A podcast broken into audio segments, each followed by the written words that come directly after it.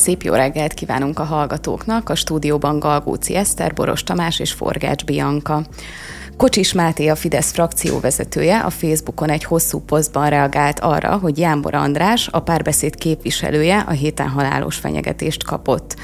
Kocsis azt írta, hogy rossz dolog, hogy Jánbort megfenyegették, de szerinte sok politikus ismeri az érzést. Szerinte, ami történt bűncselekmény, és elvárja, hogy a hatóságok kiderítsék, hogy kiküldte a levelet. Na de itt nem állunk meg, nem, ugye? De itt nem állunk meg, mert utána folytatódik, hogy egyébként mind csodálkozik ugye Jánbor András, hiszen az ő szervezetének és a külföldi kapcsolódásainak voltak ugye a szélső baloldali cselekményei, ugye itt még mindig az antifa történéseknél tartunk. Tehát nekem egy kicsit olyan érzésem volt ebben a posztban, egy ilyen nagyon kicsit ahhoz kapcsolódott, mint amikor emberek úgy kérnek bocsánatot, hogy elnézést kérek, hogyha a szavaimmal esetleg megbánthattam volna volna valakit. Tehát, hogy mintha megpróbálná pozitívan kommunikálni, hogy igen, egyébként halálos fenyegetést kapni, az valóban bűncselekmény, ezt ki kell vizsgálni, ez elfogadhatatlan. Na de azért álljunk meg itt egy picit, mert ebben az esetben azért mégiscsak van miért halálos fenyegetést kapni, és akkor már úgy teljes mértékben elveszett, ugye ez, ez pont az, mint amikor elkezdesz egy mondatot, így mondod a feléig, és azt mondod, hogy de és teljesen mindegy, hogy mit mondtál előtte. Te Igen. vagy a felelős. Sajnál... Te vagy a felelős azért, hogy halálos fenyegetést kaptál. Lerövidítettem ezt a Kocsis Máté rendet, amit itt rendezett ennek. Azt mondja pontosan, ahogy fogalmazol Eszter, hogy ez bűncselekmény, de. És odáig elmegy Kocsis Máté, hogy azt mondja, hogy Jámbor András importálta hosszú idő után a magyar politikába az erőszakot. Uh-huh. Tehát Ugye az a felállás, hogy a, a Szikra mozgalomnak egy aktivistáját 14 napig a szemelőzetesben Igen. tartották, és kiderült, hogy nem ő volt az elkövető, de szerintem Kocsis Máté itt beragadt értelemszerűen. Nem csak Kocsis Máté egyébként. Nem véletlenül persze a teljes jobboldali sajtó, hiszen lehet a Szikra mozgalomra valami, valami sarat dobálni, és alapvetően, hogy ez megtörténhet, hogy valakiről 14 nap után tudják az bizony, ja, és Ráadásul tényleg a vicc az egészben, hogy egy Facebook poszt miatt, meg talán az öltözete... Na, a, egy piros sál.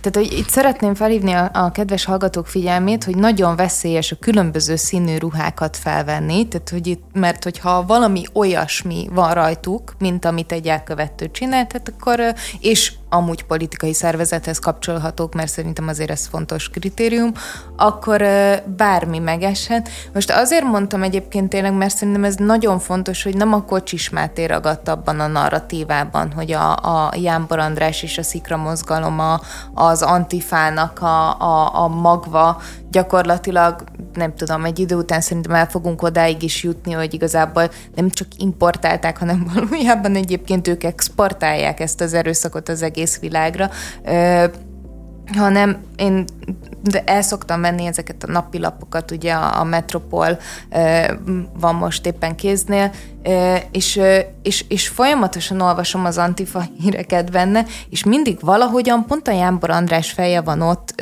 egy picit így, így megjelenítve, amit csak azért tartok megint csak szórakoztatónak, mert ez, a, mert ez, a, ez kicsit a karácsony effektus. Tehát karácsony alkalmatlan, karácsony nem tud felkelni az ágyból, karácsony egy bútort nem tud összerakni, Na de aztán, amikor egy félre sikerült mondata van, és tényleg nagyon félre sikerült mondata van az ATV-n, akkor gyakorlatilag elindítja a harmadik világháborút, és ugye emlékezzünk Jánbor Andrásra, az, az első parlamenti felszólalásában ö, egyébként szerintem tök jogosan ö, izgult, és akkor az egész kormánypárti sajtót az járta be, hogy na, nem tud beszélni, hogy így látszik rajta, hogy így, hogy ő, ő ehhez így, így kevés, mert ott megremeg a hangja, meg, meg amúgy is hogyan csinálta ezt az egészet, és most hirtelen kiderül, hogy az az ember, aki még egy parlamenti felszólalást is olyan gyáván tud végigcsinálni, az valójában egy erőszak szervezetet működtet itthon,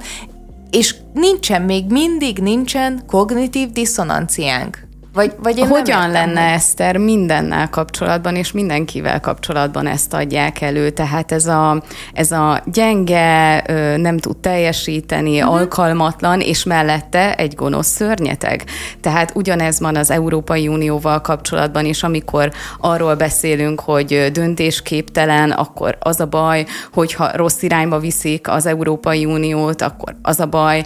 Tehát ez szerintem mindenhol megjelenik, mert valakinek az a, az a kevésbé szimpatikus, hogyha valaki ö, töketlen, és nem tud odaállni valami mellé, hogy, hogy akkor ez az irány, valakinek meg az a kevésbé szimpatikus, hogyha igen, ő tesz valamit, kiáll dolgok mellett, de az mondjuk nem egyezik az ő értékrendjével. Tehát mind a kettőnek van helye, és az, hogy nem tűnik fel senkinek, hogy a kettő üti egymást, hát ebben élünk egy ideje. De van kognitív diszonancia, tehát azért megnyugtatlak, hogy olyan nagy baj még sincsen. Neked? Nem, nem, nem, mindenkinek van a fejében, csak mondjuk az igazsággal szemben a hazugság az egy olyan negatív erő, amit folyamatosan meg kell támasztani. Tehát folyamatosan összeomlana, ugye szembesülne a valósággal, az igazsággal, ami az embernek az első primer élménye mondjuk a, a közélettel vagy a politikával kapcsolatban, és ezért kell folyamatosan ezeket az eposzi jelzőket hozzá hozzáaggatni a nevekhez. Például az Origo úgy hozta le ezt a cikket, amiben Jánbor András ugye most megtámadták újból, hogy a pedofilokat mentegető. Mm Ja, ja mert hogy ugye az az ügy igen, is van igen, igen, igen. most. Mindegyik politikushoz aggatnak egy három-négy ilyen eposzi jelzőt, és akkor ezt folyamatosan elsütik a nevük előtt. Tehát ezeket a mantrákat újból és újból felteszik a remezre. Gulyás Gergely egyébként, vagy éppen ugye itt említhető Kocsis Márté is nagymestere ennek, de akár Orbán Viktort is említhetjük. Egy hogy... kérdésem van ezzel kapcsolatban, hogy nem, Haj... ol, hogy nem oltja ki egymást, hogyha egyszer alkalmatlan, egyszer meg ő a patás ördög? Hogy aki háborúba vinné mondjuk Magyarországot? Tehát, hogy a kettő nekem egy picit kioltja egymást, és látom, hogy működik, értem, hogy működik, de ez azért egy picit furcsa, hogy akkor nem tudnak következetesen építeni egy-egy karakterrel egy-egy ilyen narratívát. Én erre a Jákten Vadászat, azt hiszem ez volt a magyar címe, egy Dán filmről van szó, Mads Mikkelsennel a főszerepben, tanárt játszik benne, mindjárt mondom az analógiát, illetve megmagyarázom, és akkor talán érthetővé válik, vagy jobban láthatóvá válik, amit én gondolok erről az egész kérdéskörről. Van egy tanárt játszik Mads Mikkelsen, akit egy, egy kisgyermek megváltol azzal, hogy, hogy mit tudom én, valami csúnyaságot csinált vele, tehát ő valami pedofil váddal illeti, és ezt egy közösség elhiszi, és amikor már kiderül egyébként, hogy ez egy koholmány, hogy szó sincsen ilyesmiről, akkor is még a közösség tagjai tovább viszik ezt a lendületet, mert gyűlölködni jó. És ha az elmúlt évtizedekben arra kondicionálták a társadalmat, hogy egy permanens polgárháborúban létezünk, akkor tulajdonképpen mindegy, hogy az egyik pillanatban még alkalmatlannak gondoljuk, a következőben pedig a patás ördögnek, amely amelyen le kell számolni ezek már tényleg csak a, a mondjuk egy ö, több fázisú kapcsolón egy apró kis állítás, mondjuk a potméteren egy, egy, egy nagyon finom hangolás csak, de a lényeg az, hogy negatív tartományban maradjunk. És a negatív tartományban maradunk, még ha azt a valóság ki is kezdi, ugye mint például Jánbor András esetében, aki maga is leírja, hogy hogy nyomozóhatóság is kimondta, hogy nincsen semmi közük ahhoz az antifa mozgalomhoz, amelyel ugye megpróbálja összemosni a kormány. Ez nyilvánvalóan a kormányt nem érdekli, a Fidesz szavazókat nem érdekli, mert a vád már elhangzott. És az, hogy a bíróság erről mit dönt, majd lesz egy későbbi hírünk, hogy ez miért fontos, az, hogy a média ezt miként tálalja, a kormány narratíva, a politikai narratíva ezt miként tálalja, az a lényeg, és mindig a vád a legfontosabb, nem pedig a valóság, amit az adott jog, amit az adott bíróság vagy nyomozó hatóság kimond. Na ezért van nagyon súlyos felelősség egyébként a kormánynak, sőt mondhatom a politikai kommunikációnak, mert ha egyszer valakit karaktergyilkolni kezdesz, ha valakivel összemosol bármit, egy másik politikust, vagy akár egy, egy, egy olyan szervezetet, amely most éppen erőszakban utazik az elmúlt hónapokban, vagy éppen években, akkor neked ott annyi, és erre játszanak rá. Ami engem a legjobban zavar ebben a kocsis ügyben, az, hogy már nincsen szentügy. Ugye homoszexualitással vádoltak ellenzéki politikusokat, gyerekveréssel vádoltak aktivistákat. Ellenzéki politikust És is. ellenzéki politikust is. Tehát a halálos fenyegetést trambulinként használni, és kormány propagandává emelni, az már egy nagyon veszélyes játék. Mondták ezt sokszor, de kezdek rájönni arra, hogy ez a húr bármeddig feszíthető Magyarországon, mert ugye ez akkor lenne veszélyes, ha ezután Jánbor Andrást az utcán támadás érni. Na de, a magyar társadalom még nem jutott el addig, hogy ez fizikai erőszakba torkoljon ez a fajta úszítás, hogy itt egy valós polgárháborús helyzet alakuljon ki. El fog menni a falig az Orbán kormány, amíg csak teheti, de úgy érzem, hogy ez a fal valójában nem is létezik, mert a magyar jókádár módjára az ebédlőasztalnál szeret gyűlölködni, a rádió előtt, a tévé előtt szeret gyűlölködni, és ezzel bőségesen beéri. És ez egyébként a Jánbor Andrásoknak a legnagyobb tragédiája. Szerintem ez addig igaz, amíg nem történik ebből valóban tragédia, és ahogy most áll a helyzet így a kormány kommunikációjával kapcsolatban, de akár az ellenzék kommunikációját is ide vehetjük, a, a teljes, teljes kommunikációs tér, ahogyan kinéz. Én erről azért nem vagyok meggyőződve, hogy ez nem fog a, a fizikai térbe is kivetülni. És egyébként, tehát, hogy azért voltak már olyan esetek, nem feltétlenül ö, konkrét támadások politikusokkal szemben, de volt olyan eset a Bajnai háza előtt egyébként ö, gárdás, gárdisták megjelentek uh-huh. tüntetni. Ugye ő pont nem tartózkodott otthon, de a felesége beszámolt arról, hogy ő, ő azért nem Igen, érezte nyilván fenyegető. Értem, hogy... amit mondasz, de egyébként miről szól az ellenzéknek a kommunikációs akciója, akár a kordonbontással, akár az MTV a székházban, az a szánalmas vergődés, amikor, amikor neki mennek a biztonsági őrnek, meg az üvegajtónak, hogy nem történik semmi. És érzi az ellenzék is, hogy valaminek már történnie kellene, ahhoz, ami átüti az inger küszöböt és a bizonytalan szavazókat be lehet csatornázni a saját oldalukra, vagy akár a Fidesztől le de lehet szikkázni, hogy már megijedjenek. Nem, nem mondom, hogy ez történjen meg, de erre vár az ellenzék, amikor ö, ö, hatházi Ákos, ö, tudom én, beleveri az orrát mondjuk egy kordonba, és azt mondja, hogy na itt, itt aztán már rendőrállam, és is izé. Miközben mindenki érzi, hogy egy nevetséges bohóckodás, amit előadnak. Mert ők is várnak egyébként arra, próbálják igyekeznek kiprovokálni azokat az eseményeket, amivel őket valós fizikai sérelem éri, de ez valahogy nem következik be, mert Orbán Viktor sajnos ennél egy picit okosabb, hogy meghúzta azt a vonalat, amit már nem lép át, így aztán ezeket a demokratikus kereteket valamilyen formában, ezeket az illuzórikus demokratikus kereteket fent tudja tartani. De mondom, ez, ez egyébként az ellenzéknek a nagy problémája. Ha Jánbor András kapna egy kiadós verést az utcán. Jaj, ne legyen, ne történjen ilyen. De egyébként lehet, hogy az ütné át az inger küszöbet. És ezzel nem utalok semmire.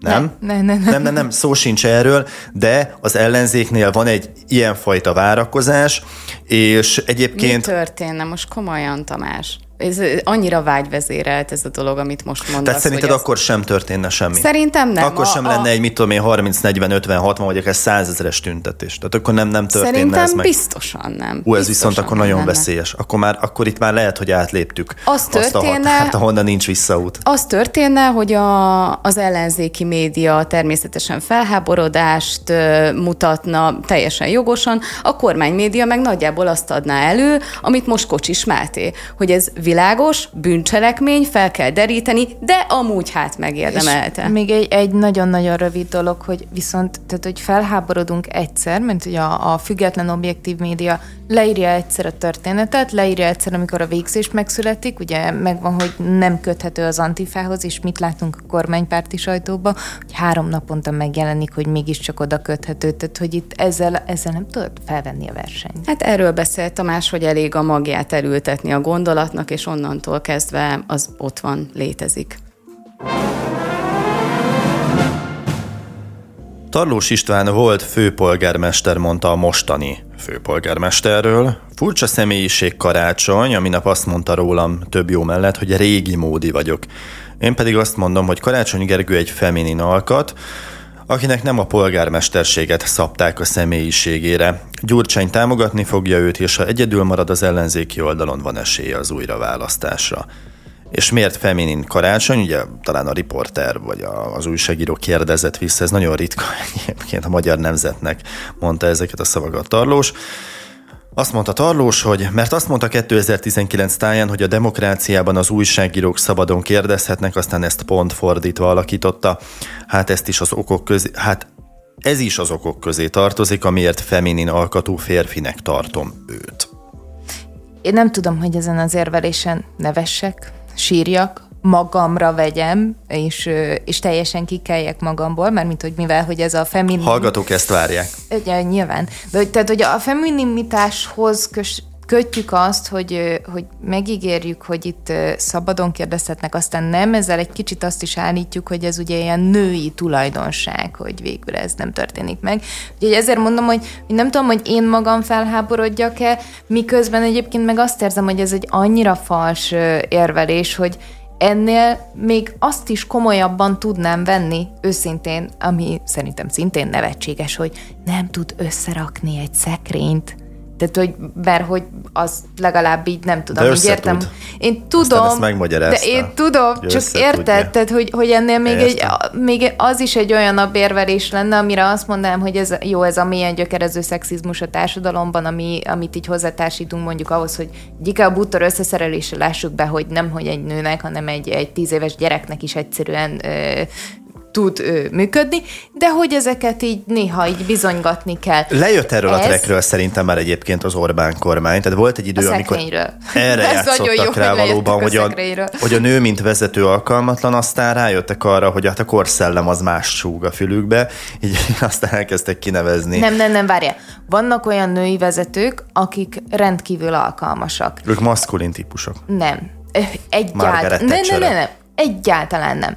Ezek a női szereplők azért tudnak nagyon jó vezetők lenni, mert egyébként amellett, hogy nagyon magas rangú tisztségeket töltenek be, mégiscsak pogácsát sütnek, mégiscsak ablakot pucolnak, mégiscsak elvégzik egyébként otthon a, a, a házi munkát. Nem tudom, emlékeztek-e, volt a gyereknapi videó, amikor különböző politikusoktól lehetett kérdezni. Egyébként szerintem ez egy tök cuki ötlet volt a, a kormánytól. Uh-huh de hogy abban elhangzott, hogy hát amit sajnálok az az, hogy reggelente nem marad időm néha többet sminkelni. Micsoda? Tehát, hogy így annyira rá kell erősíteni arra, hogy lehetsz te női vezető, de akkor ugye, akkor ugye nőnek kell lenni, és a, amit megmondasz, hogy akkor férfiasnak kell lenni, pont ezt fordítják vissza mondjuk egy, egy Szabó Timinél, vagy pont ezt fordítják vissza ugye a, a Szeldettinél, mert hogy őt meg pont azzal vádolják, hogy ők nem elég feminim alkatok, Ö, nagyon uh-huh. sokszor, inkább nyilván a, a propagandának a mélyebb szintjein, tehát hogy azért ez hál' Istennek nem a parlamenti szinteken, vagy ilyen ö, kiváló műsorokban, bár talán a Bayernnél azért elhangozhatnak ilyenek, de hogy, de hogy, de hogy itt is van egy ilyen kognitív diszonancia, ö, amiben egy picit azt érezzük, hogy ha egy férfi, akkor legyen maszkulin, akkor álljon oda, hogyha egy nő, az is lehet jó vezető, na ő viszont élje meg a nőiségének az összes fokát. Például, hogyha valamiért kiáll a választási kampányban, azt csinálja teljesen más, hogy szerintem a régi módi tarlós dobott egy szexista megjegyzést Karácsony Gergelyre. Nem tudom, hogy honnan jött neki a, a feminim gondolat. Nekem tök sok negatív dolog eszembe jut a Karácsony Gergőről, de azért a feminim az nem biztos, hogy ezek között van. Nem vagyok teljesen meggyőződve, hogy a, a tarlós ezt teljesen végig gondol gondolta, amikor ezt mondta, vagy pedig teljesen végig gondolta, és tudta, hogy ez fog durranni a sajtóban. De szerintem nem, nem szerintem a, fajta, a, a, a szó, tarlós. Tehát szerintem a, a szót magát ezt végig gondolta. És most őszintén egyébként, hogyha már nagyon-nagyon be kell kategorizálni, azt lehet mondani, hogy egy, tehát hogy lehet mondani egy férfira azt, hogy feminim, ezt gondolja abszolút, a tarlós, abszolút és lehet. gondolja ezt. De ne ezzel érvelje meg. Tehát, hogy mert ezért, ez nem ér. De ezért mondom. Ezzel a nyilatkozatos dologgal? Hát mert ne azzal, amit, amit végül lenyilatkozott. De igen, tehát ez kicsúszott a száján, elmondta, és sokaknak egyébként ez az érzése, hogy nem az a klasszikus keményvonalas vezető, akiket a Fidesz soraiban látunk, amilyen elképzelésünk van arról, hogy miként kell egy, egy nagy formátumú férfi politikusnak megjelennie, hanem, hanem ő tényleg ez a, ez a tutyi-mutyi, egyezkedő típus, és ezt is próbálják egyébként ezt ráhúzni. A Fidesz, ezt mondja a Fidesz. szemben a, az ellenzéknek ugye meg pont azért szimpatikus, mert hogy kedves, mert bájos. Tehát hogy ugye ez más. Ami tök érdekes, mert politikus... Bocs, csak gyorsan válaszolok. Tehát amikor visszakérdezett az újságíró, szerintem a tarlós érezte, hogy akkor itt most darásfészekbe nyúlt, és óvatosan kihúzta a kezét, és mondott valami tök hülyeséget, ami abszolút irreleváns ezzel kapcsolatban. Kár, hogy már nincs időnk, mert egyébként a, a, a, jungi, feminin, maszkulin maszkulin ellentétpárba, illetve abba, hogy mindenkiben van egy kicsi férfi és nő is, ebbe belementem volna, tehát Tarlós lehet, hogy nem kéne ilyen agresszión elnyomnia hmm. magában a nőt, és akkor már is megértőbb lenne karácsonyjal szemben, de akkor bocs, akkor fejezd be a mondatot, és akkor ezt a kis lábjegyzetet itt hagytam. Ö, majd máskor. Majd máskor.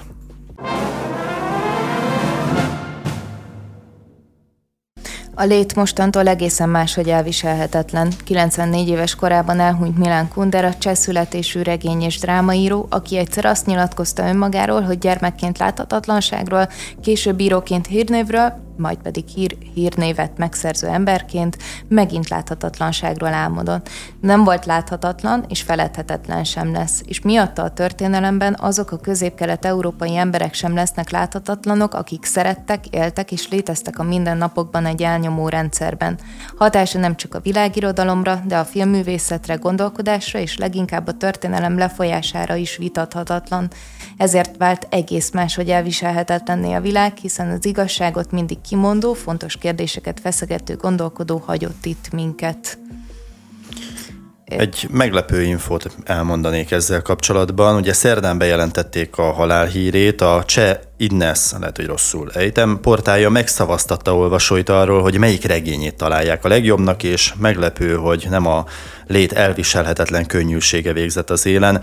Ez a mű 29%-ot kapott, a tréfa ezzel szemben 39%-ot, 14% a nevetséges szerelem, szerelmek, 11% a halhatatlanságra szavazott. Mielőtt belemásznánk a témába, csak egy gyors gondolat, illetve hát egy érzés, egy diszonáns, érzés ezzel kapcsolatban. Nektek nincs olyan kellemetlen élményetek, hogyha valaki meghal, akkor hirtelen, ugye bújod mondjuk a Facebookot, és hirtelen előbukkannak azok az irodalmárok, életfilozófusok, zsebszakértők, akik, akik, akikről kiderül, hogy, hogy, hogy imádják Kunderát, és hogy falták a regényeit, és akkor a gondolatait beépítették a saját életükbe, és a többi, és a többi úgy, hogy mondjuk ismered őket 20-30 éve, és egy büdös szót nem hallottál tőlük kunderásan beszélni, Kundera nevét egyáltalán megemlíteni, de ilyenkor hirtelen, hirtelen mindenki rajongóvá válik, mint amikor mondjuk egy BL-t megnyer egy addig ismeretlen csapat, és akkor a, a szurkolóik megjelennek, és akkor onnantól kezdve sokkal több szurkolójuk van. Aztán eltelik két-három hét, vagy lehet, hogy annyi sem kell, két-három óra, vagy két-három nap, és akkor ezek így eltűnnek úgy, ahogy érkeztek.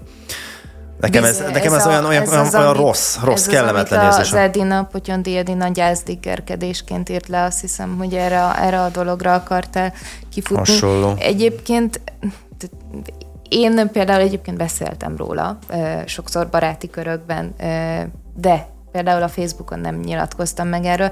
Bevallom őszintén, ő az az író, aki aki engem arra sarkalt, hogy a könyvespolcomon így a megjelenési évnek megfelelően halmozva gyűjtsem össze a, a könyveit, mert én tényleg nagyon fontos, mert magam életére nézve is fontosnak tartottam őt, meg egyébként én komolyan gondolom azt, hogy, hogy ő sokaknak tud és nagyon mást adni. Tehát én például amit leszűrtem belőle, vagy ami nekem a legtöbbet adott, és nem tudom megmondani, hogy melyik regényében ö, olvastam, hogy a szabadságról alkotott ö, véleménye az, ami engem így sokszor tovább visz, vagy sokszor tudom ebben a keretben értelmezni a világot, és még az is lehet, hogy egyébként én értelmezem abban a keretben, amit ő írt a, a szabadságról, de hogy az egyébként mindig felelősséggel jár.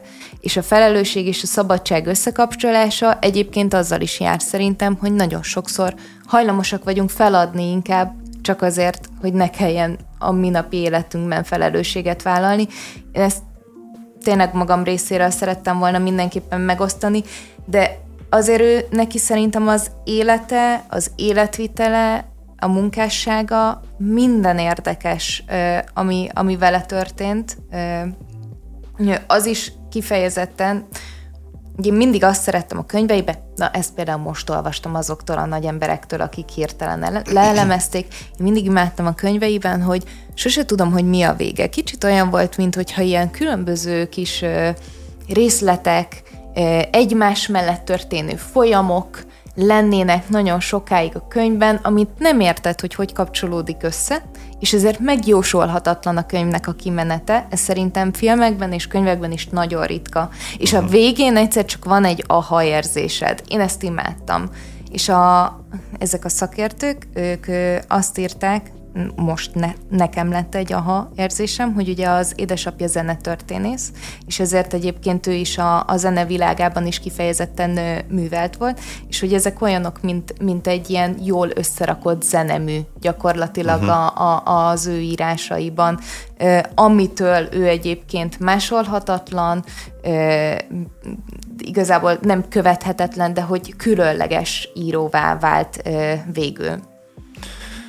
Hát a szabadságról talán azt tud a legtöbbet elmondani, aki, aki már megélte a rabságot, és itt nem a konkrét fizikai rabságról van szó, persze vannak olyanok, akik például Szolzsenyicin esetében, akik a szabadság élményt úgy tudják megénekelni talán a leghitelesebben, hogy ők maguk rabságban éltek, hosszú évekig, hanem itt egy lelki rabságról van szó, és az ezzel való szembefordulás az egy olyan metamorfózis az ember életében, ami nagyon keveseknek adatik meg. Ugye mindent egy lapra feltett a szocializmusra fiatal korában Milán Kundera. És ez az akkori értelmiségre igencsak jellemző volt. Ugye a fiatal baloldali értelmiségiek számára például ugye Sztálin vetett véget a világháborúnak, a szocializmus pedig egy jobb világ reményével kecsegtetett, nagyon kevés információ jutott el hozzájuk, tehát ez, ez nem a mai világ volt, hanem ott tényleg egy konkrét agymosásról volt szó, amiben ők felnőttek.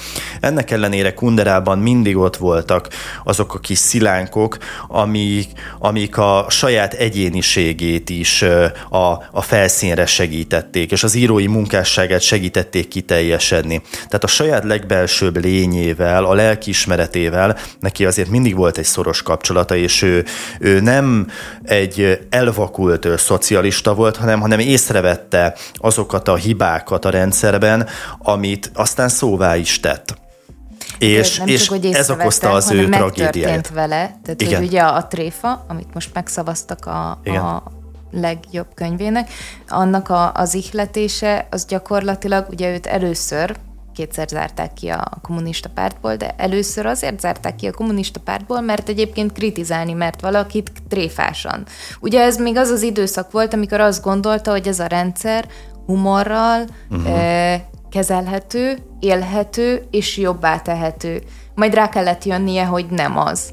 És a, a tréfában ugye pont ezt írja meg, hogy Ugye ott is az alaphelyzet az, hogy a főhősünk ír egy tréfás üzenetet, uh-huh. ami miatt egyébként kizárják a pártból, ami miatt tönkre megy az élete, és aztán a végén ismételten van egy új tréfa, amivel ő, ő vissza akar vágni, és az is az ő életét teszi tönkre. Na mindegy, csak hogy ezt, uh-huh. ezt azt hiszem, hogy ezen a ponton itt, itt fontos volt jelezni, aha, aha. hogy ő ekkor még ebbe hitt. Igen, igen, igen, és ő is megütközött azon, hogy úristen, mi történik itt, és ugye az egyik legdemokratikusabb rendszernek tartják például a Facebookot nagyon sokan, és sokan azon ütköznek meg ma, hogy például gyűlöletbeszédnek értékel az algoritmus valami olyasmit, ami éppen annak a kifordítása, egy irónia, mm. egy, egy azzal szemben álló kiáltvány, amit te megfogalmazol ott, és mégis mondjuk letilt téged, és, és mennyire sok a hasonlóság az akkori rendszerrel összevetésben. Ugye az élete bűne volt Kunderának, hogy 1950-ben fiatal diákként feljelentette Miroslav Dorácseket, nyugati ügynököt a Nemzetbiztonsági Szolgálatnál, A Respekt című folyóirat 2008-as számában közölte Adam Radielko a totalitárius rendszerek tanulmányozásának intézete munkatársának ö, ö, ö, egyik cikke, hogy a feljelentés nyomán dvorácseket letartóztatták és 22 év börtönre ítélték. Kundera állítólagos érintettségét vélekedések szerint egy 52-es dokumentum is bizonyítja. Maga Kundera hazugságnak uh-huh. nyilvánította egyébként ezeket az állításokat, de hát ott van a dokumentumban, hogy igazából ő nyomta fel a dvorácseket, és sokan ennek tulajdonítják azt, hogy ő aztán kvázi elmenekült az országból. Ennek tulajdonítják azt is, illetve hát én az én értelmezésemben így lesz kerek ez a kép, hogy sokáig nem beszélt ezekről az időkről, nem nyilatkozott ugye évtizedekig, illetve ezt ő olyan fajta önárulásnak élte meg saját maga számára, amit akkor 50-ben gondolt a világról, és amilyen tettet végrehajtott, hogy, hogy ez fűtötte később azt a forradalmi tudatot, és azt a szocializmussal szembeni ö, ö, energiát, ami, ami aztán az ő irodalmát is meghatározta. Tehát lehet, hogyha ez nincsen, akkor, akkor fele ennyi jó mű születik, vagy nincs benne az a, az a plusz íz, ami olyan kunderássá tette az egészet, és ami a világirodalom számára egy kiemelkedő alkotóvá vált de lehet, hogy nem így van. Egyébként azt mondják, hogy a feljelentés célja az egy párt elleni védség jóvátétele volt. A levéltár nem ad választ természetesen erre a kérdésre. Kundera azért mélyen magában eltemette a valódi okokat, meg hogy pontosan ez miként történt, de, de azért, azért ez a szenzáció, és nekem ettől kicsit olyan Szabó Istvános lesz, aki ugye maga is ügynök volt, hozzájárult ahhoz, hogy pályatársaiból nem keveset ugye ellehetetlenített, és, és lehet, hogy nem is tudjuk az összes történetet, mégis a, a műveiben a, a, a rendszer fonákjával foglalkozik, és azt a lehető ö, legplastikusabban és leglátványosabban tárja elénk, hogy, hogy miként mérgezi meg a lelket egyébként a, a hatalom, akár mondjuk a náci diktatúrában.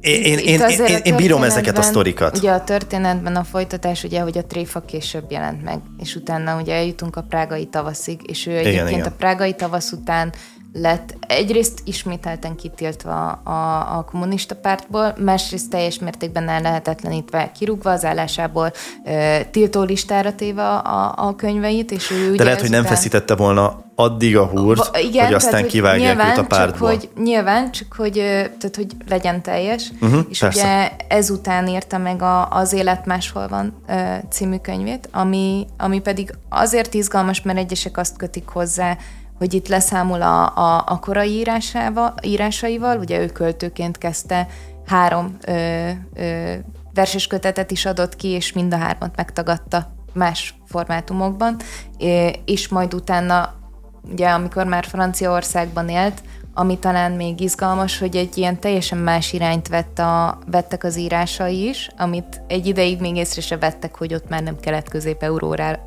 Európáról ír, hanem már egyébként a nyugatot is kritizálja, viszont annyira francia állampolgár lett, és annyira volt valami tényleg furcsa viszonya Csehországgal kapcsolatban, hogy ő maga, amikor kitüntették, akkor elfogadta a kitüntetéseket, már, a, már később, de csak a feleségét küldte haza átvenni, és igazából egyébként nagyon sokáig nem adott interjút, viszont egy későbbi interjújában, a 2010-es években elismerte, hogy egyetlen egyszer titokban még hazautazott Csehországba.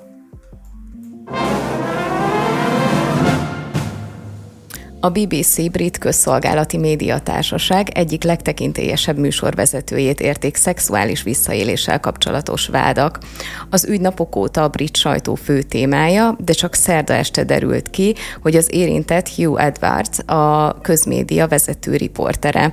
Érdekesség, hogy a felesége nevezte meg a szexuális visszaéléssel vádolt BBC-s műsorvezetőt mert a feleségét kérte meg, hogy most már nevez meg engem. Igazából ez így történt, mert a média sokáig lebegtette, és most a média alatt főként a The Sun című bulvárlapot értem. Sokáig lebegtette, hogy kiről van szó, és igazából már mindenki tudta, csak nem mondták ki a nevét. Volt egy ilyen Guess You nevezetű ugye játék, hogy, hogy talált ki, hogy kicsoda, és akkor mégis ott volt ugye ez ilyen szójáték angolosan a, a neve, vagyis a keresztneve a, a fickónak, ami miatt ez ugye egy érdekes történet, amellett, hogy LM, nem, bocsánat, nem LMBTQ, ez most MeToo, ez most MeToo, így bár lehet, hogy lesz egy LMBTQ Kérjük szála a, is. a pontos definíciót.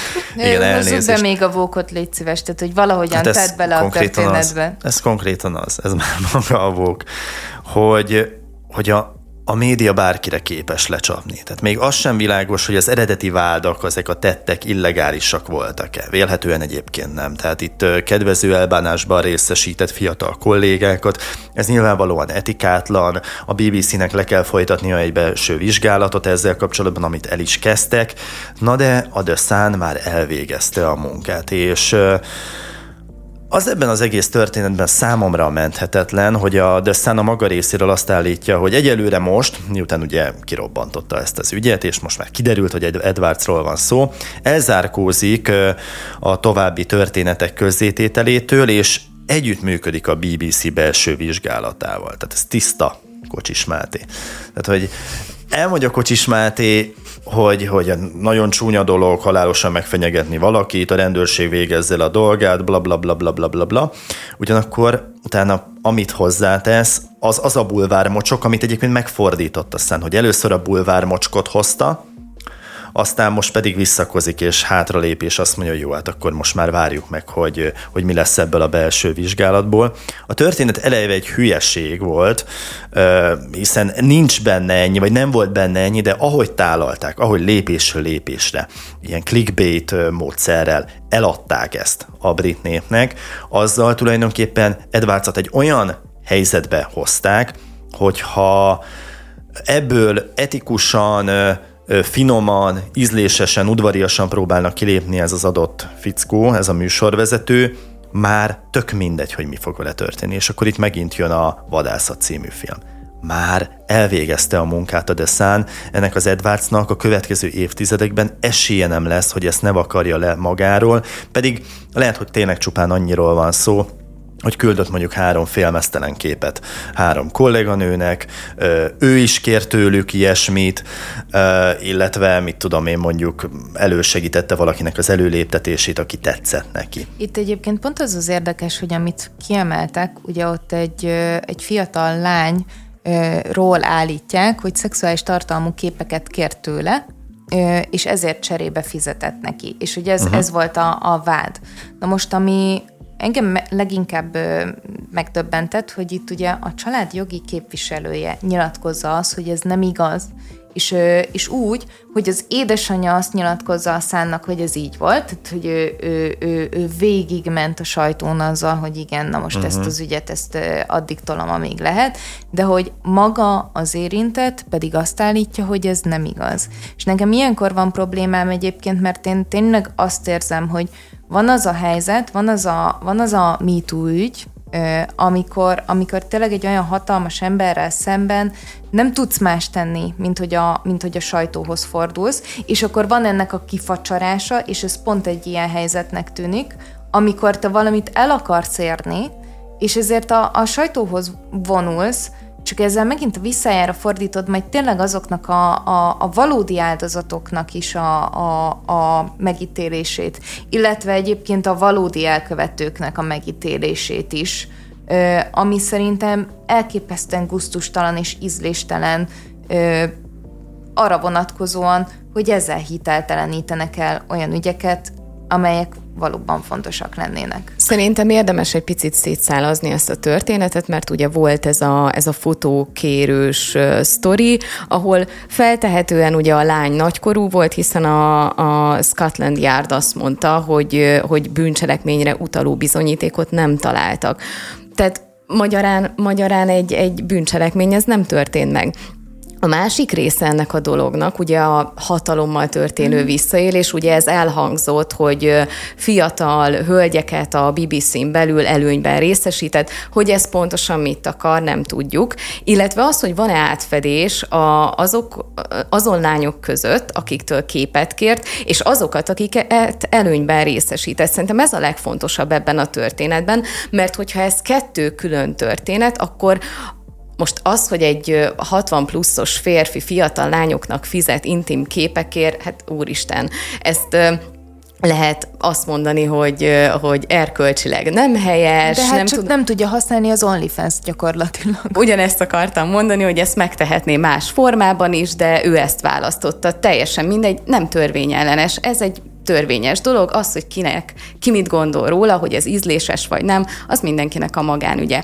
Az, hogy a munkahelyén történt-e olyan visszaélés, ami, amivel kapcsolatban már lehetne azt mondani, hogy szexuális visszaélés történt, azt én úgy érzem, hogy jelenleg nem tudjuk. Nincsen rá válasz. A BBC majd lefolytatja a belső vizsgálatát, és annak lesz egy eredménye. De az a lejárató kampány, ugye, ami történt a The Sun-ban, és hát gyakorlatilag egész Európát bejárta, hiszen a magyar sajtóban is minden nap olvashattunk róla, hogyha megfigyeltétek.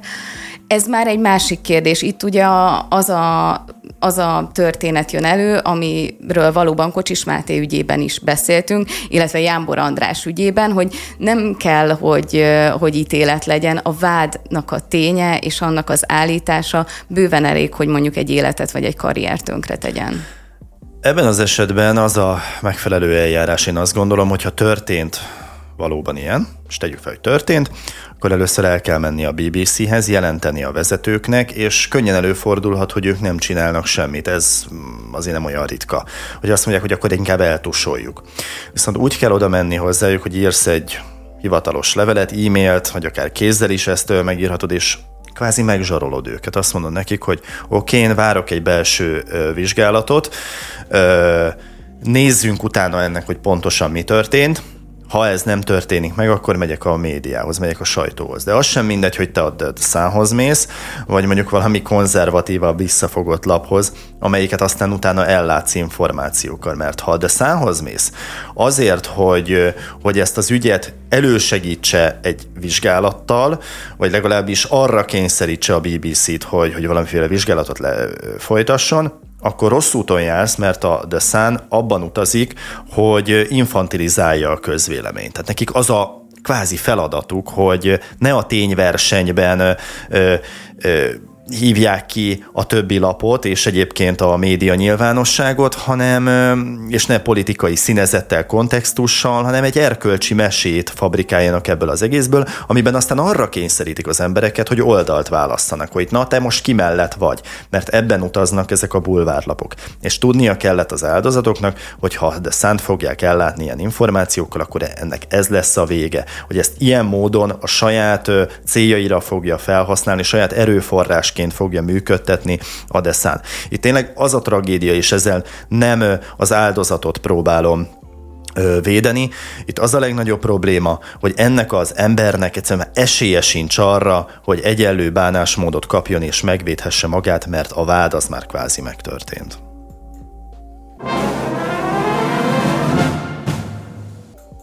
Durva provokáció és a jogrendszer csapása. Felháborító, hogy megcsúfolják a nők 40 kedvezményes nyugdíjazási lehetőségét, fogalmazott a Magyar Nemzetnek Selmeci Gabriella, a Fidesz frakció vezető helyettese, arra reagálva, hogy a Veszprémi törvényszék döntése szerint a transzneműek is élhetnek a korkedvezményes nyugdíj lehetőségeivel.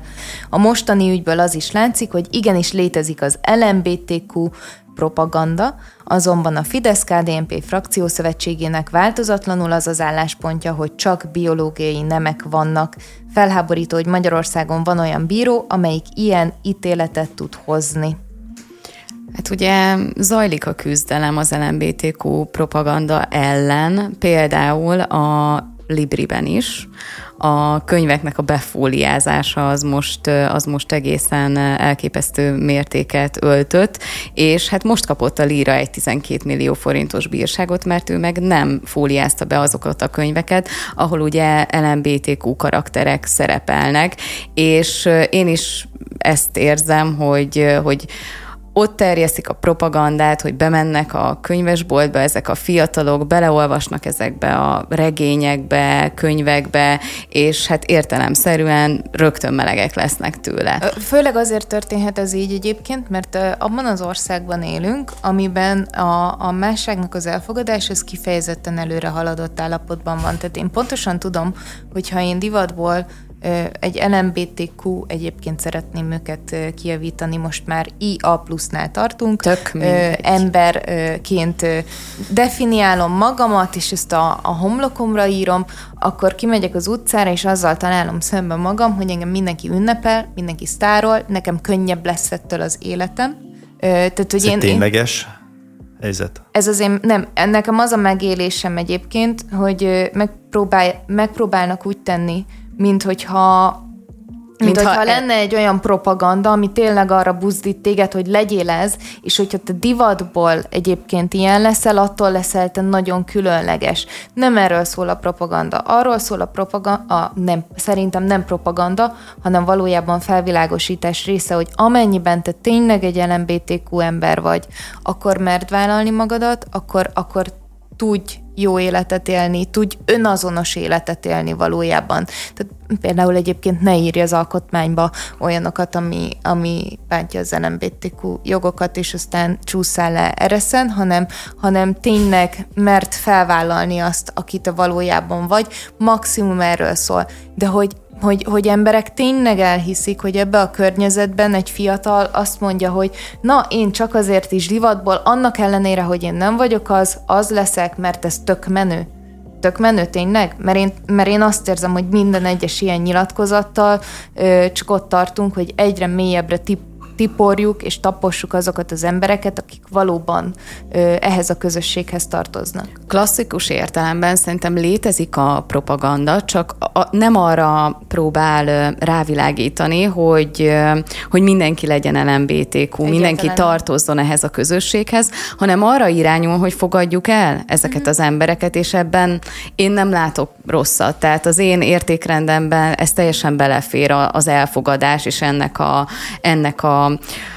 nem is tudom. Népszerűsítése. Én tehát, hogy nekem ezzel van a problémám, hogy... hogy De hogy ez azért, mert pont, pont ez a különbség, hogy, hogy a, a a kormány, illetve azok, akik az LMBTQ ügyek ellen kampányolnak, ők úgy értelmezik, hogy te magát az LMBTQ létet népszerűsíted, nem pedig annak az elfogadását. És nem azt állítom, hogy, hogy nem létezik olyan Nyugat-Európában, akik tényleg azt próbálják népszerűsíteni, csak ez szerintem elenyésző. A legtöbb ember, aki ebben mondjuk beleáll, vagy véleményt alkot, és azt mondja, hogy fogadjuk el ezeket az embereket, mert ugyanolyan emberek, mint mi, az nem azt népszerűsíti, hogy LMBTQ-nak lenni ö, ö, nagyon jó, és akkor te népszerű leszel, és, és felvilágosult, és akkor te viszed, nálad van a, a tudás, hanem azt mondja, hogyha találkozol egy ilyen emberrel, akkor azt fogadd el, mert amúgy semmi különbség nincsen köztetek. És Azon... amennyiben ilyen ember vagy, akkor meg mert szabadon vállalni önmagad. Ennyi. Igen, csak ugye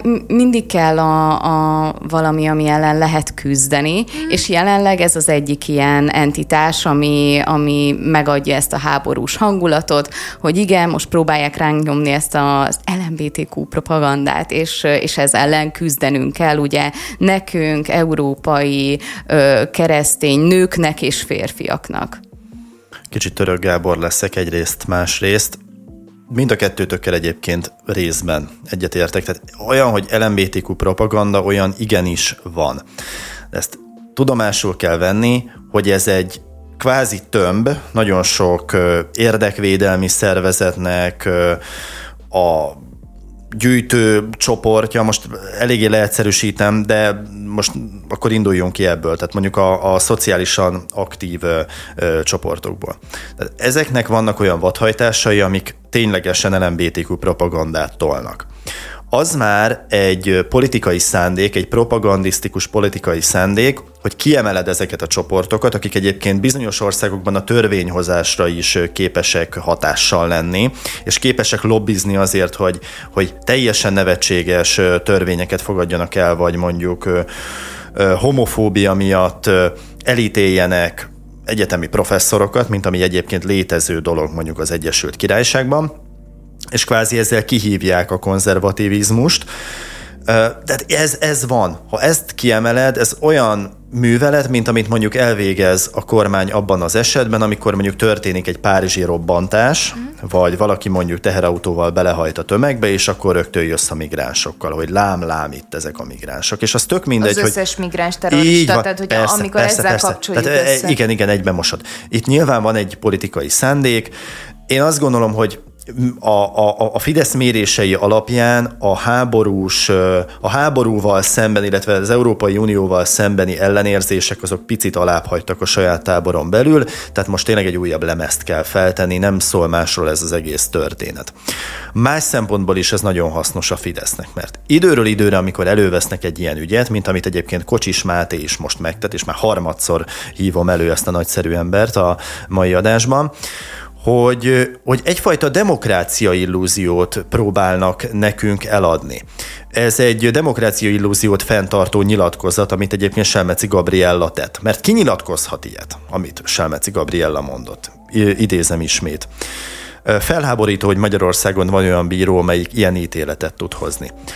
Hát olyas valaki, aki nem elégedett a jogállam működésével. És a bíróság a hatalom kárára ítél, ezt próbálja ő most rendkívüli módon felnagyítani, vagyis azt mutatni a teljes magyar lakosságnak, hogy nincs is semmi látnivaló, még hogy diktatúra, még hogy Orbán Viktortól függő bíróság, de hogy is, hát kérem, itt vagyunk mi, KDNP, Fidesz frakció, és nem hisszük el azt, ami történik a bíróságokon. Hát tessék megnézni. Hát itt, itt jogállam van, itt demokrácia van, itt egyenlőség van. De rögtön oda is teszi, uh-huh. hogy hozzányúlunk a törvényekhez Persze. úgy, olyan módon, ahogy az majd nekünk tetszik.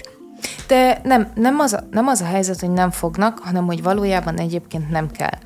Azért nem kell, mert ugye mert ne, nem, nem fontos számukra nem, nem ez a fontos, téma. Nem, nem fontos, hanem azért nem kell, mert évekkel... Csak ez... a prezentációja, bocsánat. Ne. Évekkel ezelőtt egyébként valóban ellehetetlenítették azt, hogy a, a transz közösség, vagy a transz emberek egyébként a hivatalos irataiban ö, ugyanúgy ugye át tudják, ö, meg tudják változtatni a, a nemet a, a születési nemüket.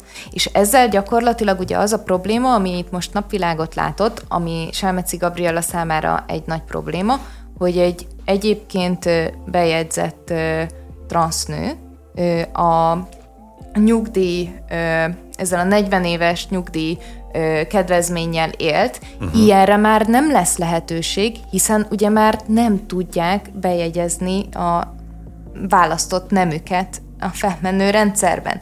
Mihez akar még hozzányúlni? Tehát ahhoz akar hozzányúlni, hogy most már azt el lehetetlenítettük, hogy a következőkben megtámadtuk a transzközösséget, na de aki még időben esetleg nemet váltott, na még egyébként azokba is még egyszer rúgjunk bele. És ezzel most nem, akar, tehát nem teljesen akarom elvenni az ügyről a kérdést, mert, mert utána meg így jöhetnek persze a következők, hogy most egy transznő megkapja a kedvezményes női nyugdíjkort. Én itt elkezdtem gondolkodni, hogy itt, itt mik lehetnek azok a trigger pontok, amik emberekben felgyűlnek. Egyáltalán miért van a nőknek kedvezményes nyugdíjkorhatáruk? Szerintem ez az egyik. A másik az az, hogy ha én férfi vagyok, akkor nekem is az utolsó pillanatban át kéne írnom a, a nememet nőre, uh-huh. és akkor én is megkaphatnám. És akkor eljutunk odaig, hogy valójában az, azt meg ugye az irítség fűti, hogy én is hamarabb akarok nyugdíjba menni.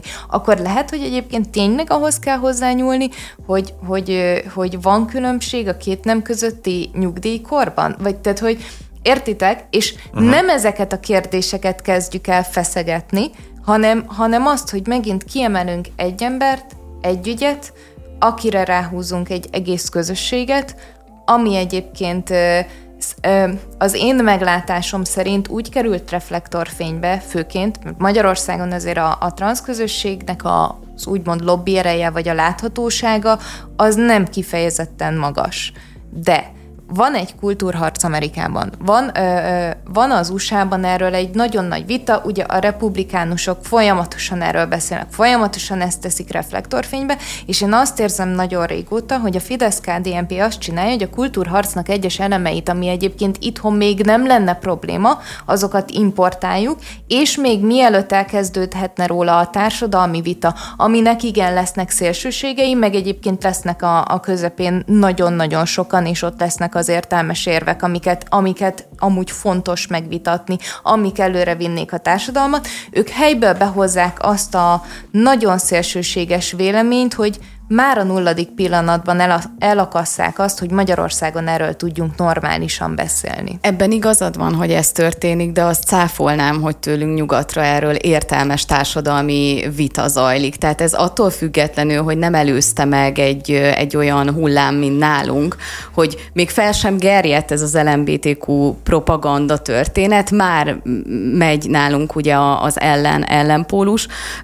Ettől függetlenül ott sincsen kultúrált vita erről, én úgy gondolom, vagyis a legtöbb esetben. Viszont ugye benyújtották ezt a törvénymódosítási javaslatot, és hát úgy próbálják megoldani ezt a hát kényes ügyet, hogy azt mondják, hogy 40 évig nőként kell dolgozni ahhoz, hogy élhess a, a kedvezményes nyugdíjjal.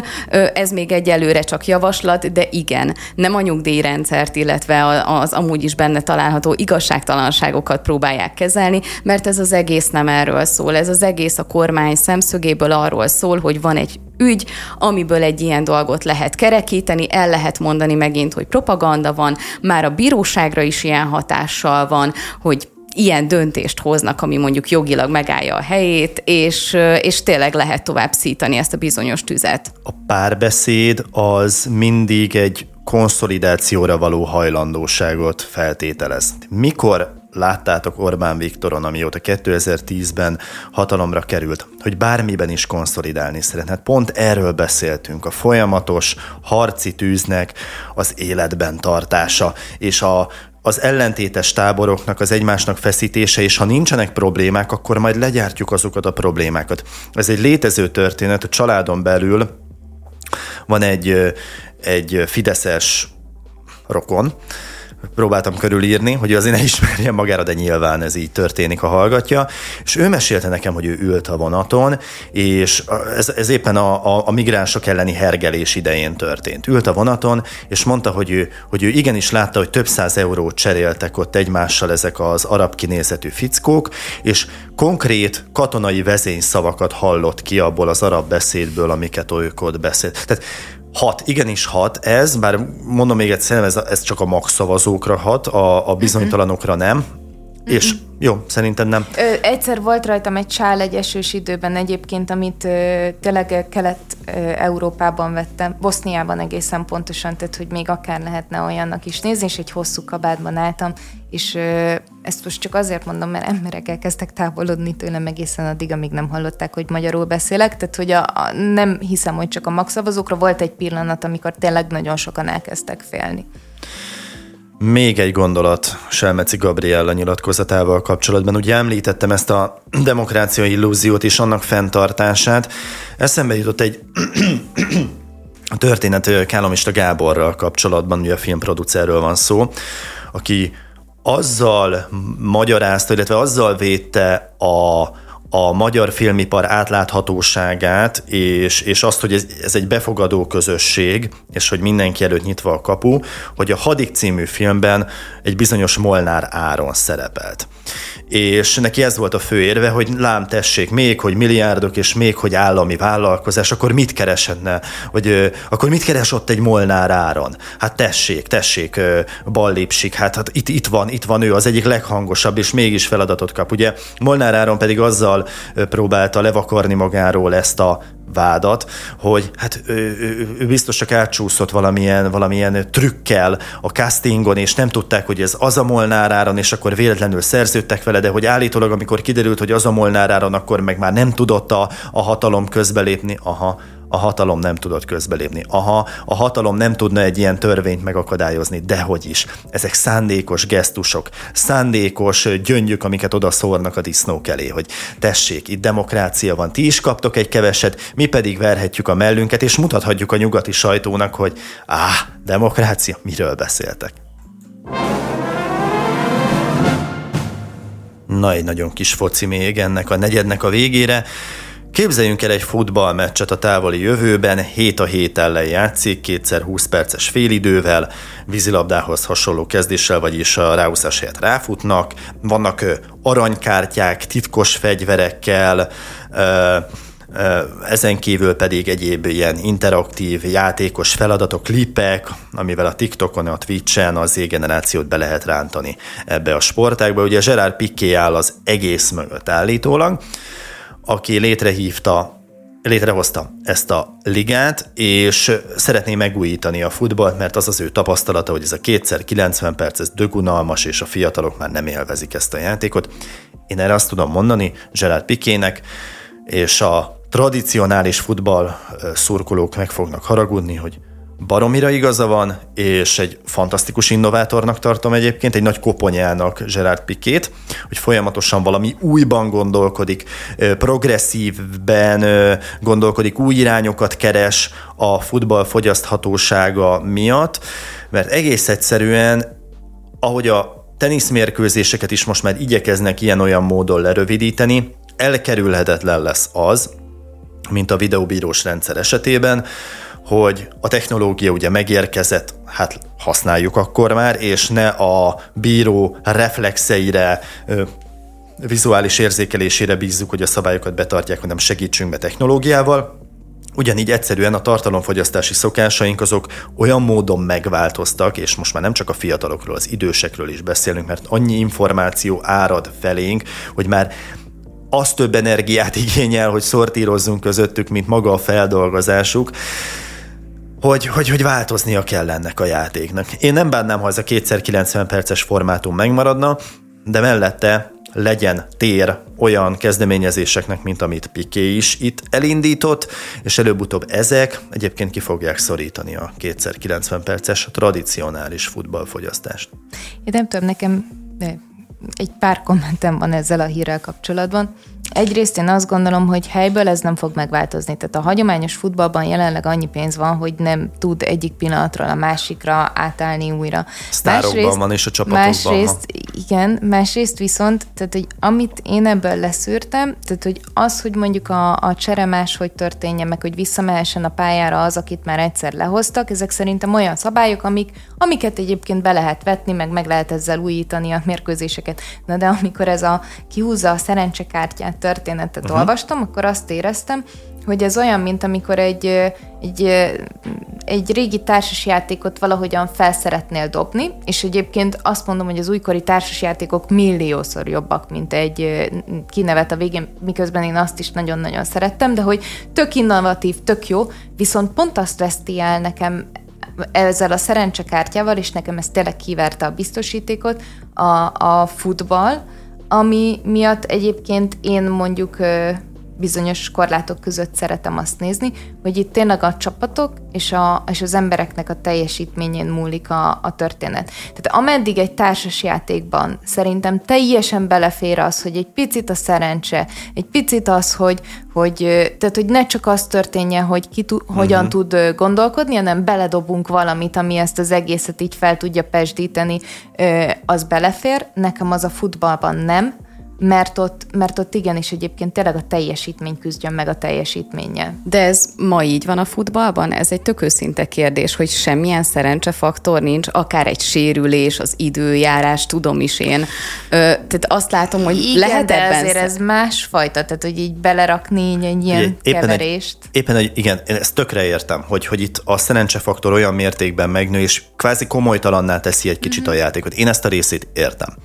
Viszont ha, ha igazságról, demokratikus játékfelfogásról beszélünk, ha van egy ilyen világnézetünk, akkor ez már bőségesen sérült csak abban a tekintetben, hogy olajmilliárdosok klubjai vásárolnak éppen föl sztárjátékosokat, és vannak a szegényebb klubok, vannak a gazdagabb klubok, és nincs az a szabályozás, ami, ami kiegyenlíteni ezt a játékteret. Ha így nézzük, akkor már igazságtalan egyébként a futball nem is kicsit. Az, hogy most beleviszünk szerencsekártyákat, hm, kit érdekel.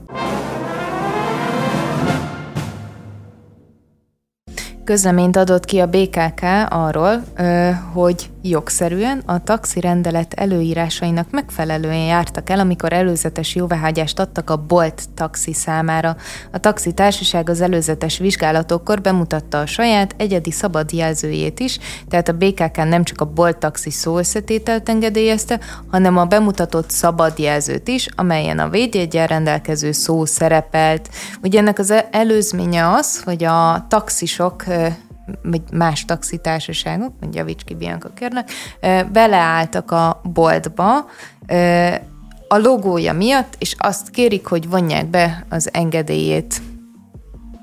Igen, a szabad jelzőn található logó miatt pontosan. Ö, egészen elképesztő, hogy milyen érdekérvényesítő képességgel rendelkezik a, a taxis társadalom, hogy ezt ugye egyáltalán csak felmerik hozni, hogy emiatt mondjuk a bolt legyen kizárva a taxis szolgáltatásból, mert hogy egy logót rosszul használtak, vagy ők úgy vélik pontosabban, mert most ugye a BKK, ahogy elmondtad, megerősítette, hogy ez nincsen így, és ugye ez nem az első próbálkozásuk, ugye az Uber esetében 2016-ban, ha jól emlékszem, akkor sikerrel is jártak, amikor a, az Ubert próbálták meg, és sikeresen véghez is vitték, hogy, hogy őket kitaszították a magyar piacról. Azért ez ijesztő tendencia, én azt gondolom. A bolttal mi a probléma? Én beszélgettem két taxissal ma, megkérdeztem őket, hogy hát mi velük a gond, és akkor elmondom az ő nézőpontjukat. Ők nyilván nem boltosok, hanem mindegy, melyik taxitársaságnál vannak. Arról beszéltek, hogy ugye egy külföldi vállalatról van szó, és aki oda megy hozzájuk taxizni a bolthoz, azok kapnak autót készen. Tehát a többi taxitársaságnál mindenki saját autóval száll be. Tehát kell egy kezdőtőke ahhoz, hogy te megvegyél egy megfelelő minőségű autót, akkor átfestesd azt sárgára, lecserélj rajta ezt-azt, hogy kompatibilis legyen, az erre való használatra, és akkor indulhatsz. És ugye tíz évesnél nem lehet idősebb, extra műszaki vizsgák, stb. stb. Tehát ennek van egy magas kiinduló költsége. Akinek nincs ekkora tőkéje, az elmegy a bolthoz, ott kap egy autót, állítólag ezt mondták nekem, hogy ott hetente azért 50-70 ezer forint közötti összeg egyébként maga a bérlés, tehát nagyon magas. Éppen ezért, illetve a sarc miatt, ugye 25%-ot veszel a bolt ö, járulékként, illetve 75% marad így a taxisnál, ami aztán az ő zsebében marad, viszont a magas bérlemény miatt is nagyon sokat kell dolgozniuk. Emiatt széthajtják magukat ezek a taxisok, állítólag nem a legjobb minőségű sofőrök mennek oda, tehát nagyon sok a boltos baleset.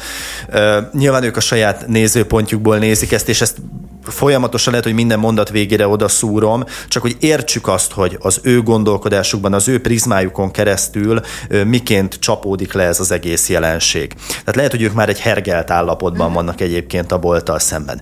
De ami egy nagyon fontos megjegyzés és érv, még ezzel kapcsolatban, ami talán megmagyarázza ezt az egészet, hogy mivel ugye külföldi vállalat, a legtöbb, legtöbb külföldi turista ugye a saját telefonján rögtön ezt a boltot éri el applikáción keresztül, és ezért a külföldi turistáknak a nagy részét, akik adott esetben nagyobb pénzt is hozhatnak, azt lenyúlja a bolt, és szerintem ez van az egész mögött, hogy hirtelen ez az országos taxi szövetség összezár, és, és akkor megpróbálják ellehetetleníteni a külföldi kishalat. Az, hogy ez egy, egy kvázi normálisan működő piacgazdaságban előfordulhat.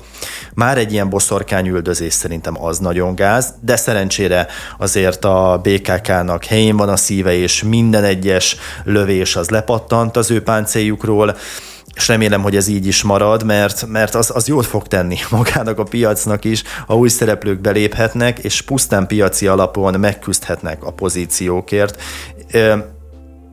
de az, hogy már az Uberrel ezt végigcsinálhatták, azt én egy kisebb tragédiaként éltem meg. Hát az, hogy piaci alapon megküzdhessenek a pozíciójukért, ez a taxi kérdéskörében, amennyire agyon van szabályozva ez a, ez a kör, ez, ez egyszerűen lehetetlen. Tehát akkor lehetne ezt komoly pofával elmondani, hogyha tényleg mondjuk ő azt mondaná, hogy 10%-kal olcsóbban viszel, mert, mert lehetősége van rá, de erre ma Magyarországon nincsen lehetősége.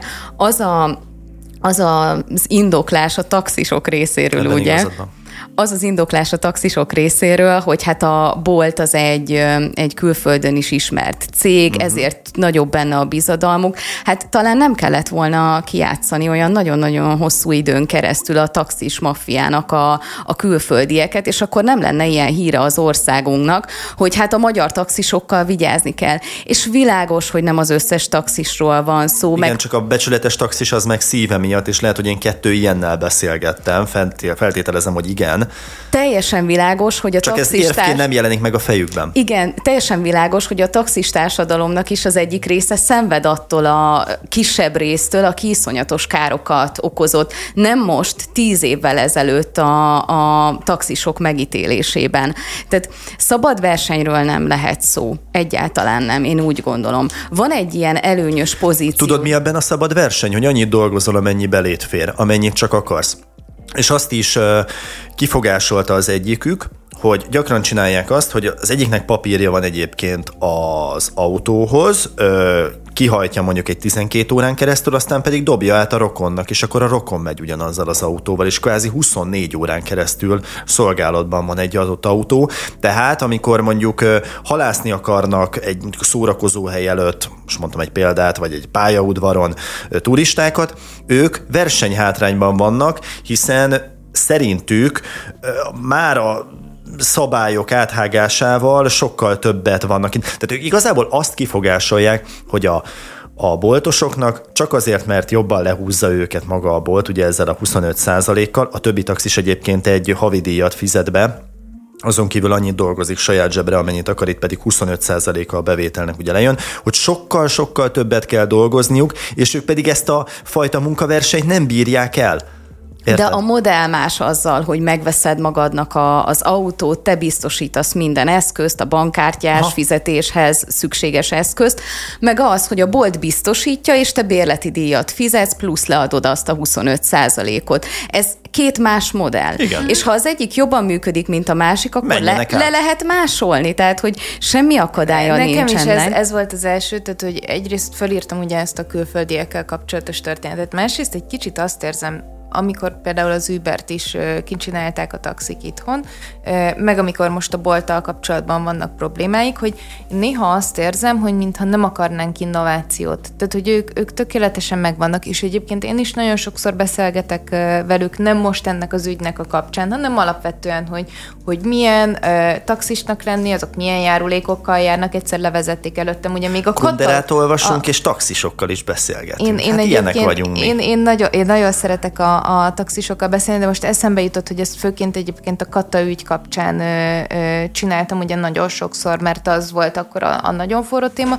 és ott nekem egy, egy, egy sofőr levezette, hogy valójában egyébként ő úgy érzi, hogy ez egy hergelés, mert a, amennyit ők egyébként le tudnának írni egyéni vállalkozóként, nagyjából pont ugyanott jönnének ki, mint hogyha megmarad a katájuk, tehát hogy ugye egészen más rendszer van nekik ö, meghatározva, viszont egyébként ha már így fel kell sorolni, és akkor mutatta ő is ugye a műszereket, hogy mi az, amit ő szerez be.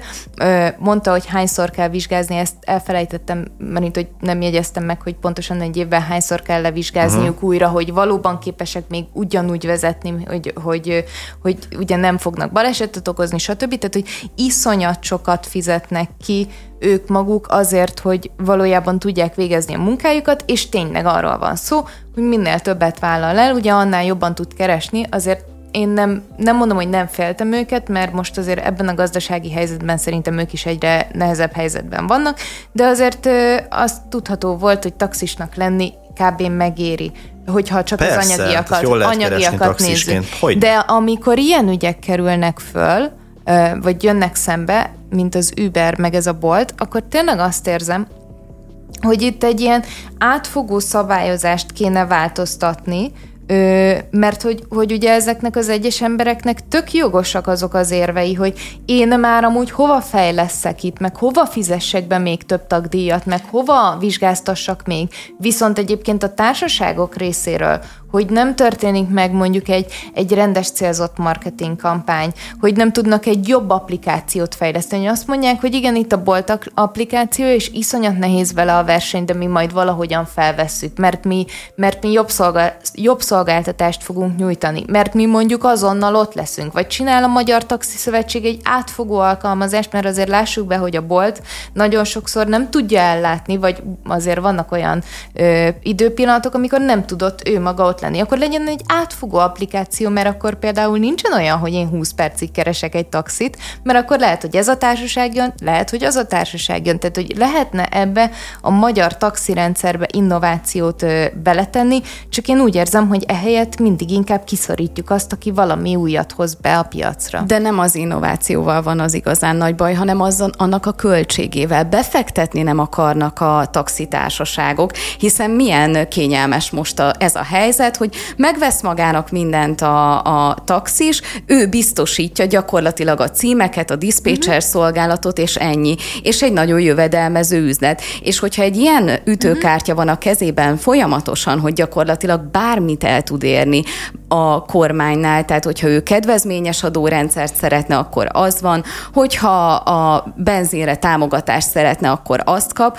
Így miért is lenne neki dolga, hogy innovációba fektessen költséget, amikor egyszerűen... Ez a bajuk. De nekem amúgy pont ez az egész taxi szövetséggel a legnagyobb problémám, hogy amennyiben egyébként ilyen ö, lobby ereje van a magyar kormánynál, és igazad van, Bianca, és te nem mondasz mást, mint én, csak ugye egy kicsit jobban keretbe rakod, tehát hogyha ilyen lobby ereje van a kormánynál, akkor esetleg ne adókedvezményeket, hanem mondjuk olyan, olyan ö, támogatásokat kérjenek, ami, ami tényleg segíti, hogy a magyar ja, taxi A naivitás mérőnk az most ki, szétrobbant azt hiszem, adásnak ezen a pont. Nem szeretem, amikor lenaívozol, mert én azt gondolom, mert én, úgy, úgy általánosságban, én nem értek, tehát hogy tényleg nem értek hozzá, de azt érzem tényleg, hogy itt Nyilván a költségeknek a meghúzása miatt itt mindig kiszorítunk valakit, ahelyett, hogy azon kezdenénk el ö, gondolkodni, hogy hogyan lehetnénk jobbak. Szerintem de, jó, én nem naivozlak le, de Köszönöm. a taxisok szerintem a... a összezártok ma. A, azt nem, azt, azt, azt nem mondtam, hogy mit gondolok. Mindegy. Tehát a, a taxisok szerintem ahhoz képest még egészen jó helyzetben vannak, tehát látjuk, amikor elindult a, az inflációnak ez a, ez a meredeksége, akkor, akkor ott azért nagyon gyorsan kompenzálva lettek a, a kilométer díjak, illetve a, a perc díjak. Nem tudom, nyilvánvalóan nem emelik minden héten, mm. világos, de látjuk ezt a változást. De nem ez történt, tök jó, amit mondtál, nem ez történt például, nagyon jól látható volt. Az EU-s pénzek, TAU támogatások figyelembevételével a sportszövetségeknél. És most, amikor elfogyott a pénz, az addigi habzsidőzsinek hirtelen vége szakadt, és elkezdték leváltani azokat az eliteket, egyébként a sportszövetségek élén, akik, mit tudom én, mondjuk a másodosztály helyett első osztályon utaztak, és Domperignon tiszogattak mondjuk egy, egy sportszövetségi találkozó összehozásához, vagy mint a magárepülőt béreltek, és hasonló, mert, mert tényleg végtelen volt a pénz, volt lóvé mindenre, és most meg már nincs pénz, és kiderült, hogy hiányoznak ilyen, hát ilyen laza milliárdok. Úgyhogy Orbán Viktor azt mondta, hogy nem, akkor mostantól már gazdaságosan fogunk működni, és ez volt a taxisoknál is, vagyis ez van, tejben vajban füröztik őket, miért is kéne nekik innovációra költeni? És amikor megjelenik egy cég, amely applikációban, vagy éppen abban kihívja őket, hogy, hogy hozzájuk képest 3-4 perccel hamarabb odaérnek bárhova, mert egyszerűen több autó van kint, meg többet dolgoznak, azok az emberek, akkor jön a jajveszékelés hirtelen. És nem az a magyaros logika erre rögtön, hogy, hogy akkor vegyük fel a versenyt, hogy akkor nekünk is több autónk legyen kint, és akkor próbáljunk olyan embereket foglalkoztatni, akik nem 8 órában dolgoznak, hanem mondjuk 12, mert most mondtam egy példát, hanem akkor szorítsuk ki. Ez, rögt, ez annyira magyaros, és annyira gyönyörűen látható ebben a taxi piaci történetben, hogy mi van itt Magyarországon, hogy hihetetlen. De akkor mégse vagyok naív, valójában a támogatásokat tényleg innovációra kéne elkölteni. Én ennyit akartam mondani. Jaj, igen, a kéne. De nem, de kéne. Jó, de nem azt mondom, hogy ezt de ez fel sem merül. De azt, nem, azt értem. Én azt mondom, hogy az egész, tehát valójában jó, az egész országban ezt látjuk. Az egész országban ezt látjuk. Támogatások úgy költődnek el, hogy semmi nem történik, nincs innováció, és ez egy óriási probléma. De hát minden esetre üdvözöljük a taxisok szolidaritását a bolttal szemben, majd remélem, hogy egyszer majd a tanárokkal vagy más társadalmi csoportokkal is ilyen szolidárisak lesznek. Jaj. Elképesztő hőség volt a hét közepén, és hát ugye a hétvégén is hasonló időt várhatunk, és a megnövekedett ivóvízigényre tekintettel arra kértek 15 Budapest környéki agglomerációs település lakóit, hogyha lehetséges, mérsékeljék az ivóvízfogyasztásukat, hogy ne okozzon problémát a vízellátásban. Ez egyébként egy évek óta fennálló probléma, és akkor ismételten vissza kezdek majd így uh, uh, ahhoz nyúlni, hogy valójában soha senki ebben az országban nem fektet valódi innovációba. Ugye ez a Budapest környéki területekről évek óta halljuk azt... Demagóg. Köszönöm, mindenképp. Tehát a Budapest környéki településekről, amiknek egyébként robbanásszerű volt a, a népesség növekedése, és az, hogy mondjuk így milyen szinten lettek beépítve, mennyi házat húztak fel, mennyi társasházat húztak föl. Nyilvánvalóan ezek egyébként nagyon vonzó ö, helyek, ugyanis ugye könnyen elérhető a belváros, mégis egy kicsit vidékiesebb területen lehet élni. Viszont a csatornázásnál valahogyan elmaradt a, annak a felújítása, annak a kiszélesítése, és mindezért egyébként ez már tényleg évek óta nem tudom, egy csomó riportot, egy csomó hatástanulmányt, egy csomó olyan környezetvédelmi tanulmányt készítettek róla, ami még hozzám is eljutott, nem csak hozzád, Bianca, hogy itt óriási probléma van, lesz, és, és élhetetlen a vízhiány miatt több település. Amikor már az ivóvizet korlátozzák, mert nem is csak az van, hogy légy szíves, ne locsold meg a növényeidet, ami nekem mondjuk egyébként fájna, de hogy ezt ugye van, vannak olyan nyarak, amikor pár napra erre megkérik az embereket különböző ö, településeken, akkor ott már szerintem olyan súlyos probléma van, amivel nem mehetünk el. Innovációnak nevezni azt, hogy... Jó, felújítás, vagy csak kiszélesítés, vagy bővítés, bármi. bővítés, bővítés. Jó, bocsánat, tehát, hogy igen.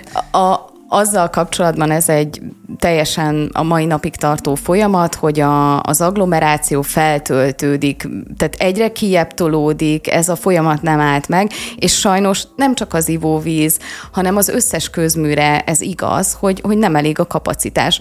Nagyon-nagyon szemmel látható az utaknak a, a, a sűrűsége, az, hogy milyen forgalom folyik le bizonyos utakon, hogy jönnek be a az agglomerációból az emberek Budapestre. Ö, ott a csatorna, azt is említetted, ugye az nagyon szoros kapcsolatban van a vízellátással, és ugye ne felejt, kezdünk meg a, az elektromos áramhálózatról. Ugye ott is problémát okoz, ez hálózati kapacitás miatt van elméletileg ugye ez a, ez a korlátozás, ami a napelemekkel kapcsolatos, hogy most már nem lehet rákötni a hálózatra. Világos, hogy itt nem egy olyan egyirányú probléma van, mint a víz, hiszen vizet senki nem termel be a hálózatra. Egy picikét más, de hogyha csak a hálózati kapacitásokat nézzük, akkor nagyon-nagyon hasonló. És azzal együtt, hogy a legtöbb nagy beruházás, hogyha új lakóparkot építenek, nem csak azt kell a, ezeknek a befektetőknek normális esetben kifizetni, pénzét tenni, hogy rákapcsolódnak a hálózatra, hanem nagyon-nagyon sok esetben közműfejlesztési hozzájárulást is kell fizetni, aminek pont az lenne a funkciója, hogy az olyan gerincvezetékeket bővítsék, a víztisztító kapacitását bővítsék, ami majd készen, tehát felkészíti azokat a településeket erre, ami jönni fog, illetve a teljes hálózatot. És ez nagyon úgy tört, úgy, úgy tűnik, hogy egyszerűen nem történik meg ma Magyarországon. És a budapesti agglomeráció az, ahol ez a leglátványosabb. Azért a kormány Picit megvédem őket, de csak egy nagyon picit. Nehéz helyzetben volt, mert hosszú-hosszú évtizedeken keresztül bármiféle fejlesztés az elmaradt egyébként ebben az országban, és amikor beestek ezek az EU-s pénzek, annak azért egy részét jó érzésű ember zsebébe rakja, a másik részét pedig, pedig megpróbálja olyan, olyan, olyan helyekre irányítani, amelyek azért a, a, a nép cirkusz iránti igényét elégítik ki, tehát azért stadionokat is fel kell húzni valamiből, és akkor most itt a demagógia vonalat itt én, én azt ezzel. érzem, hogy engem bármikor inkább kritizálj, mint hogy megpróbálj megvédeni, tehát hogy visszatérve. Tehát igen, most indított talán az átlátszó és Vonagábor is közösen egy ilyen EU-s forrásokból megvalósuló fejlesztésekről szóló sorozatot, amelyben ott vannak a, a meghökkentőbbnél a meghökkentőbb fotók, hogy erre mit tudom én 300 milliót szántak, és akkor mint egy három lépcső maga a kilátó, de hát ilyen történetek sorba jönnek. Én nem tudom, hogy hány ilyen történet kell majd, hogy ezt a hatházi vonalat tovább lendítve ennek bármiféle politikai következménye legyen. Nekem még mindig az az érzésem, hogy a, a receptorokat olyan mértékben sikerült kiégetni az elmúlt esztendőkben, olyan mértékben lett a, a, a pénzlopással, a korrupcióval szemben immunis a magyar társadalom, hozzátéve még plusz azt is, hogy jó kádárista módjára nekünk elég egy krumplileves, és akkor a szánk az be van tömve, hogy hogy én, én tényleg mindig a, a, a politikai következményt várom ennek a végén, mert itt mi elmondjuk, mi egy értelmiséghez szólunk, vélhetően remélem, hogy nem csak, hanem ennél jóval többen hallgatnak majd minket, de hogy elmondjuk ezeket a problémákat, de hát ennek tényleg ez az eredője, hogy ide ömlöttek be az eurómilliárdok, és ezek nem lettek ilyen módon jó mértékben elköt, és, és aztán ott tartunk, hogy, hogy azt mondják az embereknek, hogy ne tölts meg a medencédet. Ami önmagában nem tűnik egy komoly problémának, közben meg mégis baromira húsba vágó, és, és, és megmutatja ezt a magyar valóságot, hogy hát itt tartunk. Hogy elfogytak a pénzeink, és akkor még tényleg idehozhatnánk az aksi gyárakat is, hogy azok meg viszik a pénzt. Ugye Debrecenben most uh, állítanak le bizonyos fejlesztéseket, mert hogy most már tényleg annyira szívja el a vizet. Lesz ennek politikai következménye? Valaha ezt nem, ez egy lassú folyamat, tehát most csak azt mondják, hogy nyáron ne, ne töltsd meg a medencét, és hát valószínűleg közbe fognak avatkozni, mielőtt nagyon nagy lenne. Tessék? Az esők. De a medence a kisebbik probléma, de amikor kedven a paradicsom kiszáradt a tényleg. De ez tudod, neked... A nyugdíjas nézőink. Neked az a kisebb Nekem is van paradicsomom a balkonon, csak szeretném. Te még meglocsolhatod. Tehát a közművekkel az a helyzet, hogy ez egy olyan furcsa dolog, hogy hát a legtöbb az bent van a föld alatt, és hát nem annyira látványos, mint letérkövezni egy, egy, fő, egy falunak a főterét, építeni egy stadiont, vagy egy kilátót, ezek nem ilyen látványos dolgok, viszont hát elég praktikus tud lenni, hogyha van víz, van gáz, van áram, ugye ezek nélkül már elég nehezen tudjuk elképzelni az életet. Ami érdekesség, hogy a, az iparnál soha nem lehet ilyet látni, tehát hogyha egy ipari létesítményt telepítenek valahova, ott érdekes, az a beruházó, aki megcsinálja, ő neki kütya kötelessége kifizetni ezeket a, ezeket a díjakat, ami ugye arra szolgál, hogy a megnövekedett igényt azt ki tudják elégíteni. Tehát ott egyszerűen nagyon gyorsan keletkezik nagyon nagy igény, mondjuk vízre, vagy áramra, teljesen mindegy, ott ezeket a közműfejlesztéseket fejlesztéseket gyakorlatilag azonnal elvégzik. És a, a lakóparkok esetében egészen másról beszélünk, mert ott lett egy 15 házas kis lakópark, ha egyáltalán annak lehet nevezni, vagy egy utcát meghosszabbítottak, kiszabályoztak, és akkor oda építkeztek, de ez, ha nagyon-nagyon sokszor megtörténik, hogy plusz 10-15 háztartást belép a rendszerbe, rákapcsolódik a közműhálózatra, akkor a végén gyakorlatilag ugyanolyan problémát fog generálni, mint az egy nagy ipari létesítmény, csak ugye attól, hogy lassú folyamatról beszélünk, így egész másképpen állunk hozzá. Ö, letelt a műsoridőnk, úgyhogy elköszönünk. Ne. Hát sajnálom, Tamás. Megyek locsolni. Elköszönünk a Hú, hétre. Bocs, erről egyszer beszéljünk majd, hogy amikor valaki otthon a kis balkonján ilyen paradicsomokat ültet, na, na, na én attól is ki vagyok. Na, ezt, ezt hozzuk vissza. Legközelebb. Ezt, ezt, ezt Jó, hát nem mindenki lakhat kertesházban, de újra Jaj, de szép me- megpróbálok elköszönni. Nagyon szépen köszönjük a figyelmet. YouTube-on, Spotify-on elérhetőek vagyunk a hétvégén is, hogyha esetleg hiány keletkezne valakinek a lelkében.